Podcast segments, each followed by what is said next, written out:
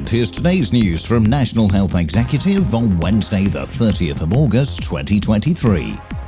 NHS England has launched a new world first anti cancer injection.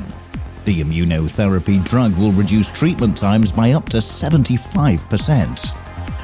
The NHS could employ half of the entire public sector workforce by 2036 37, a new report from the Institute for Fiscal Studies has revealed. The report analyses the implications of the NHS long term workforce plan.